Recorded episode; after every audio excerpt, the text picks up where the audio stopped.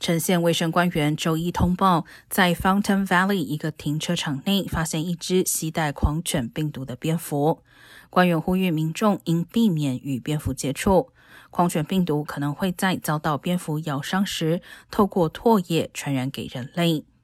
由于发现该只蝙蝠的地点临近一个网球场，卫生官员并且呼吁可能接触过蝙蝠的民众主动联系当地监管单位。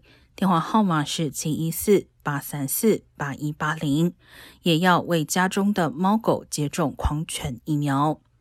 美国近年人类感染狂犬病的案例几乎都是遭到蝙蝠传染，而一旦在人身上出现症状，几乎所有病例都导致死亡。